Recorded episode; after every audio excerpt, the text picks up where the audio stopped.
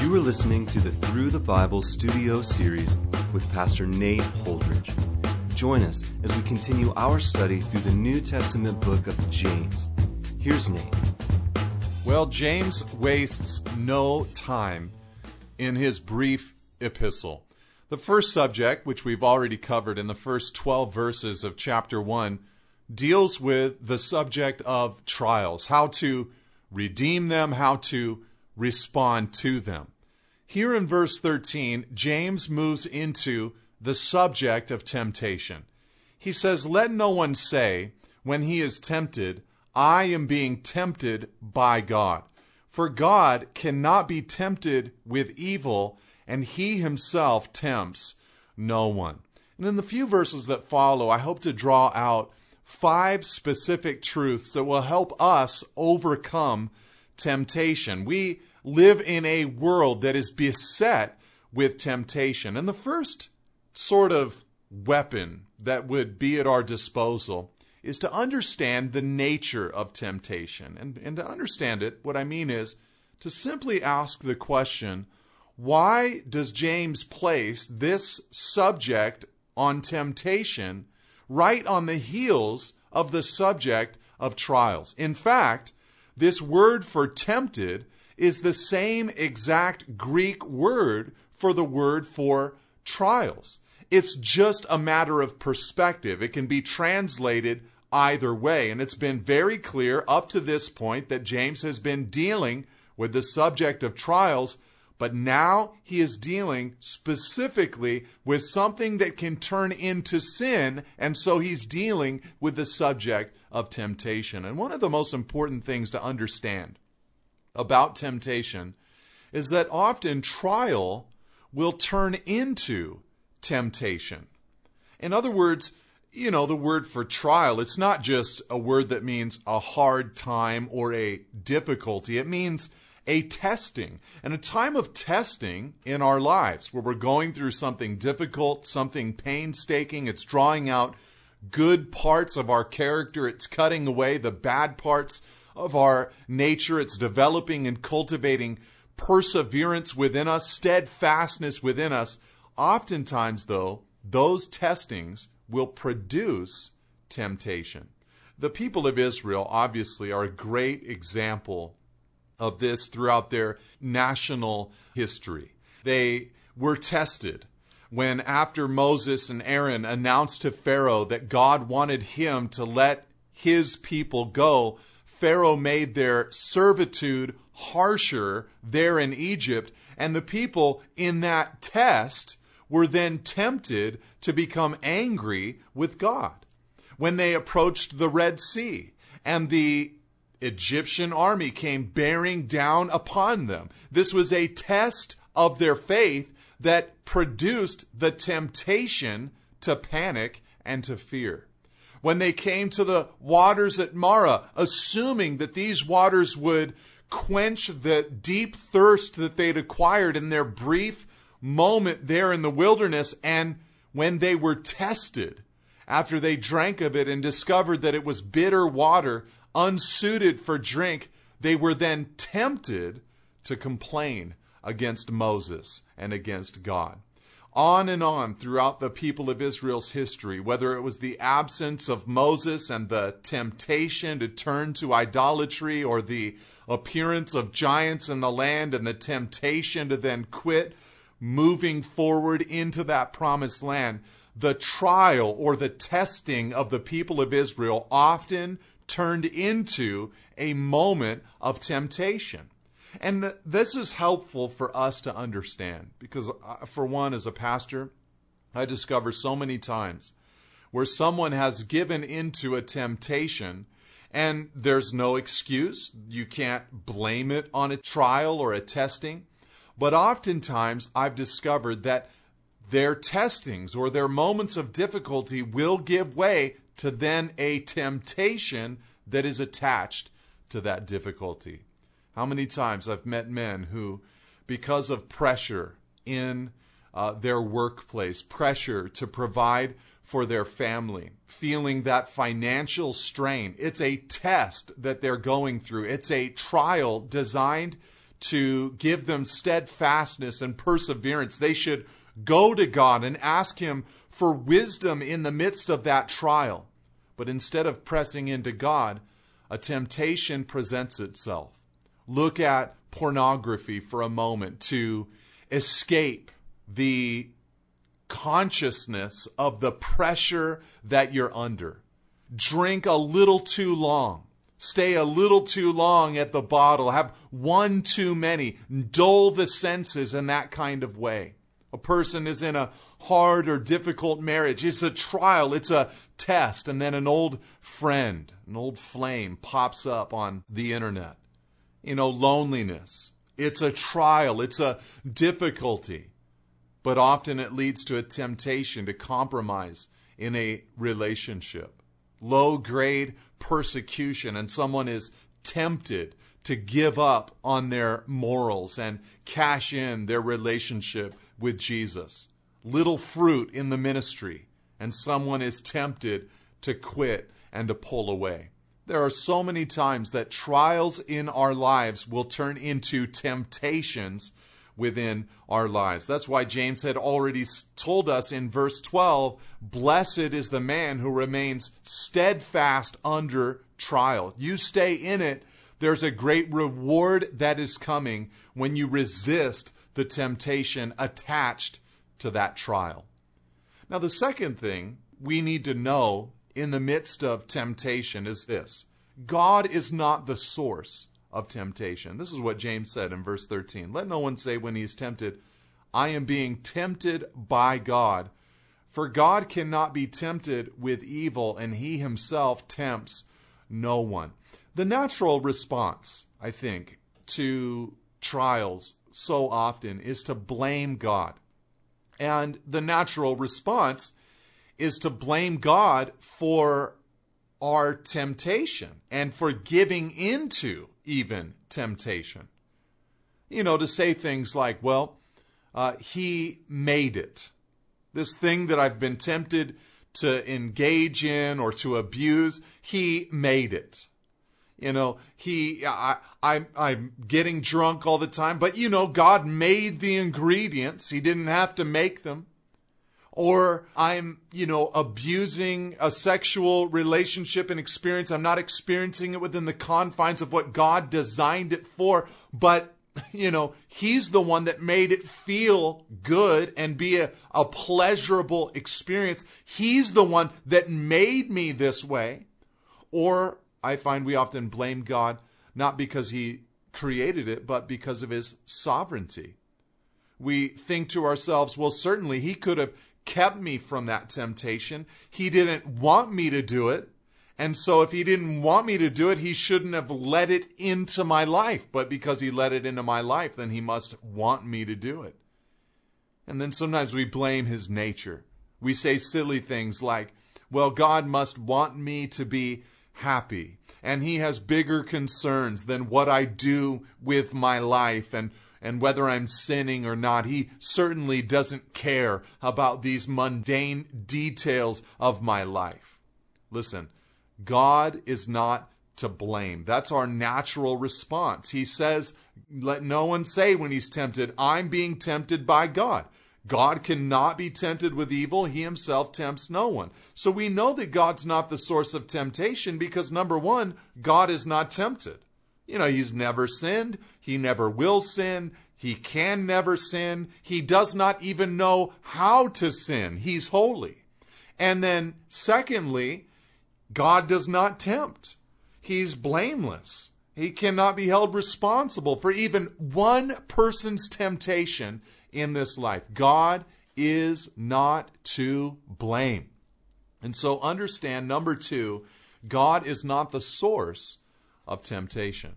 So, number one, you know, understanding that trials often give way to temptation. But number two, God is not the source of temptation. But number three, it's our own desires that make temptation effective. We might ask the question then, well, if I'm not allowed to blame God, then who is to blame? Well, James says in verse 14, but each person is tempted when he is lured and enticed by his own desire. In other words, it's our own desires that make temptation effective. Our own desires are to blame. We're looking around trying to blame someone else, but it comes from within. It's not God, it's not the world, it's not even the devil. It's our own natural flesh. And the natural response is to take good desires and to pervert them.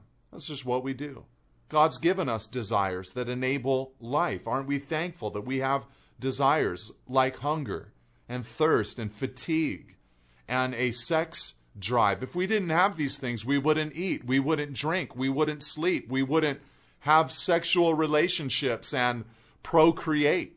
So we're thankful for these drives that God has placed inside of us. And spiritual people like to try to take these normal desires and deny themselves from them, making themselves less than human.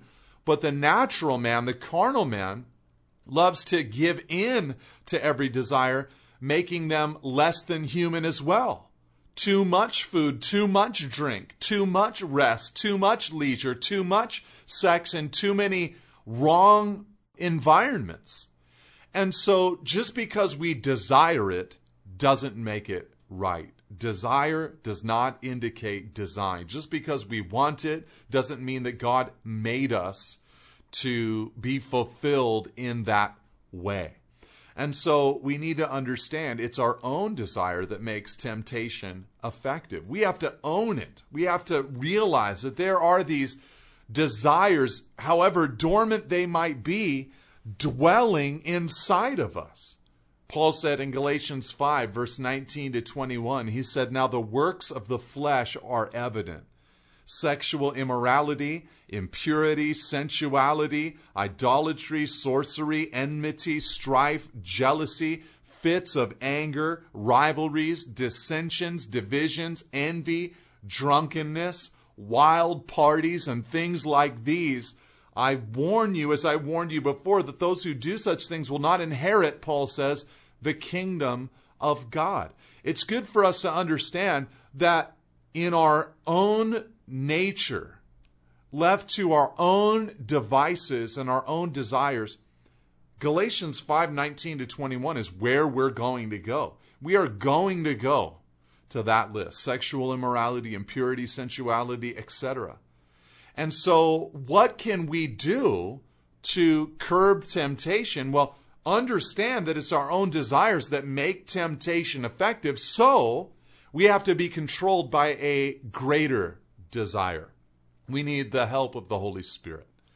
Galatians 5, same context and setting as the horrible list that I just read to you from Galatians 5. Paul said, Walk by the Spirit, and you will not gratify the desires of the flesh. And later on, he said, But the fruit of the Spirit is love, joy, peace, patience, kindness, goodness, faithfulness, gentleness, self control.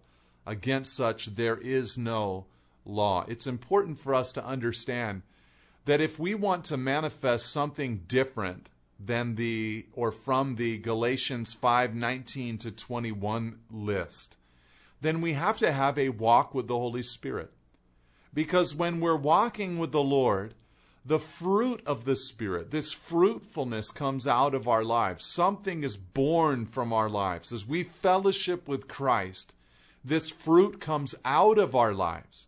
And as this fruit comes out of our lives, it's the fruit of the Spirit love, joy, peace, patience, kindness. Oh, that a man would be kind to his wife, goodness, faithfulness, gentleness. Just a gentle disposition, not born that way, but made that way by the Spirit of God. And the last, and I think the final frontier for us he says, self control.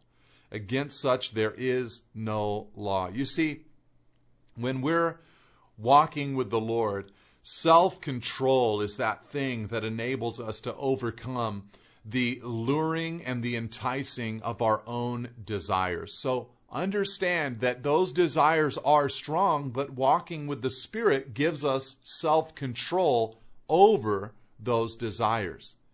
Now, understand as well, number four, that temptation is designed to obliterate your life. No, notice what he said. We already read verse 14, but we'll read on into verse 15 as well. But each person is tempted when he is lured and enticed by his own desire. Then desire, when it has conceived, gives birth to sin, and sin, when it is fully grown, brings forth death. Notice first here that temptation is designed, by design, it's designed to look attractive. He uses the phrase in verse 14, lured and enticed. These are hunting and fishing terms. You bait the hook, you set the lure, and you set a trap, you entice into a trap. And just so fascinating. You think of, you know, any kind of game or or animal that's out there that is being hunted. You think of the fish in the ocean. And there he is swimming along and he sees what he thinks to be something good for him. That's really what it is. He sees perhaps a worm that's placed on a hook, but he doesn't see the hook, he just sees the worm. He thinks to himself, this is something that will be good for me to eat, something good for me to experience. And that's the way that temptation works. You see something that is clearly forbidden in the Word of God, but your desire says, This is good for me. This is good for me. No, it's designed to look attractive, it's designed to look good for you and to you. But behind it, there is something else. Behind it, of course, we understand in the hunting and fishing analogy is death. And that's exactly what he says with another analogy that he uses in verse 15 when the desire conceives. So now we have a birthing analogy. It conceives, it gives birth to sin, and sin, when it's full grown, well, it brings forth death.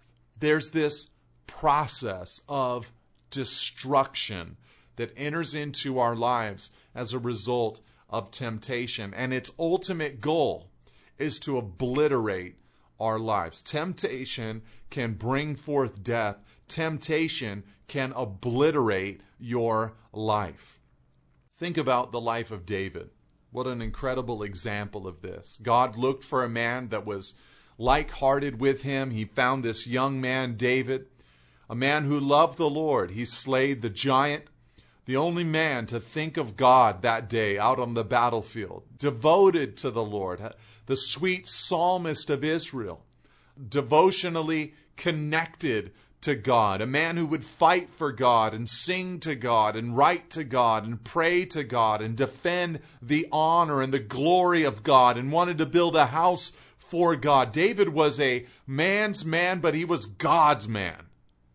But a day came in David's life where he, at the time when the kings normally went out to battle, decided to stay home from the fight. 2 Samuel chapter 11. That statement, in and of itself, is a great help to us in overcoming temptation. Don't avoid the fight, stay in the battle, stay in the fight. But a day came where David was walking on the roof of his house, and from the balcony there, he could look down into the private area of someone else's house. He didn't know whose house it was. It was the house of Uriah the Hittite. And Uriah's wife was there. She was bathing. She was a beautiful woman to behold. Now, you can make an easy case that at that moment, just, you know, turning the corner, looking out from his palace, seeing that split second, that moment, that first glance wasn't the sin for David. The sin was when he began to gaze upon her beauty. What he should have done at that first moment when he saw a woman and saw something that he knew that he shouldn't see, he should have ran inside and should have said, "Listen, we uh, there's someone out there I shouldn't see none of us should see. Either she needs to build a wall or we need to build a wall, but some way, somehow, we need to avoid what just happened. And he should have got it completely into the light immediately. But instead, he set his gaze upon her. And, and what he did is he went in, and all he did is he asked a simple question Who is this woman? Who is this woman? He inquired about the woman. You know, maybe even telling himself in his heart, that he only wanted to know whether she was already committed to someone else, whether she was already married to someone else or not. And this betrayed another sin in David's life, the sin of polygamy. Uh, the men in Israel weren't committing that crime for the most part, but some of the kings now were beginning to do it. Even though they'd been warned by God not to, David was behaving like the kings of the nations around him and accumulating numerous wives, not nearly as many as his son Solomon would accumulate, but nonetheless, he was accumulating wives. And had he resisted that sin, he may have been able to resist this sin. But he told himself probably, hey, she maybe is an unmarried woman. And he began to inquire. And that question, that was the thing that caused temptation to conceive. And even when he found out that she was a married woman, married to one of his mighty men, David still slept with her, impregnated her, eventually murdered her husband. It brought death not just to Uriah, but death into David's own life. There was physical death that came into his family's life and structure and history as a result of him giving into this moment of temptation. God forgave him, absolutely, but he invited death and chaos into generations of his family's history as a result of giving in to that moment of temptation. Understand, it is not there to lead to life, it is there to obliterate your life. Be careful be careful, is all I'm trying to say at this point here in James chapter 1. When it is fully grown, it brings forth death. Now, as a side point, I should say this the temptation itself, just the moment where you know that there is the, the a temptation there and a decision to be made, we have to understand that the temptation itself is not the sin. Jesus was tempted in all points as we are, yet without sin, the book of Hebrews tells us. And so when a person experiences temptation, sometimes they say to themselves, well, the mere experience of the temptation is tantamount to guilt and having given in. No, not the case. We are tempted, we are in these earthly bodies but we need to walk with the Lord and have Him strengthen us to resist temptation. So we've looked at four things so far. We've seen that number one, trial often turns into temptation. Number two, God is not the source of temptation. Number three, our own desires make temptation effective. And number four, temptation can obliterate your life. Number five, what can we do to really overcome? What is that secret weapon? It's great to know these things about temptation. But notice what he says in verse 16. This is really the thing that offers us the best protection against temptation. He says, Do not be deceived, my beloved brothers.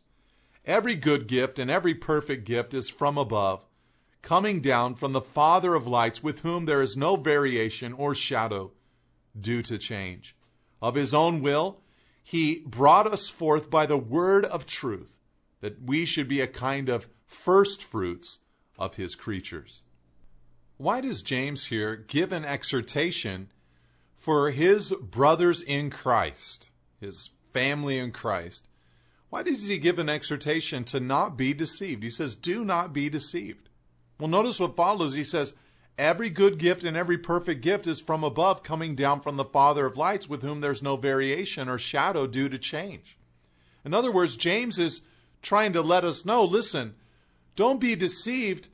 God is the one who gives good and perfect gifts. In fact, He's the one who gives every good and perfect gift. You see, the deception that James is warning us against is the age old deception that Satan whispered into the ears of Adam and Eve. Has God really said, and in the day that you eat of it, God knows that you will be like him? They whispered, he whispered into Eve's ear and said, Listen, God is holding out on you. There is something good that God has withheld from you. James says, Don't be deceived in that way. Every good gift and every perfect gift is from above, from the Father of lights. It does not come from around us, it does not come from within us. They come down from the Father of lights. He gives good gifts. He gives the new birth and wisdom and salvation and His kingdom and His Son and His Spirit. And so, one thing we need to know here is that God's goodness is a great barrier against yielding to temptation. And David just simply remembered, oh, God was good to me and has been good to me. This is what God said when David was finally busted for that sin that we reflected on just a moment ago. 2 Samuel 12, verse 7 and 8. Nathan said to David, You're the man, thus says the Lord, the God of Israel. Here's God's voice I anointed you, David, king over Israel, and I delivered you out of the hand of Saul, and I gave you your master's house and your master's wives into your arms, and gave you the house of Israel and of Judah. And if this were too little, I would add to you as much more. In other words, God is saying, David, why did you go into this realm or this area of sin? Didn't you remember that I have been so good to you? All I've ever done is give to you, and if the things I've given to you weren't enough, I would have given you as much more.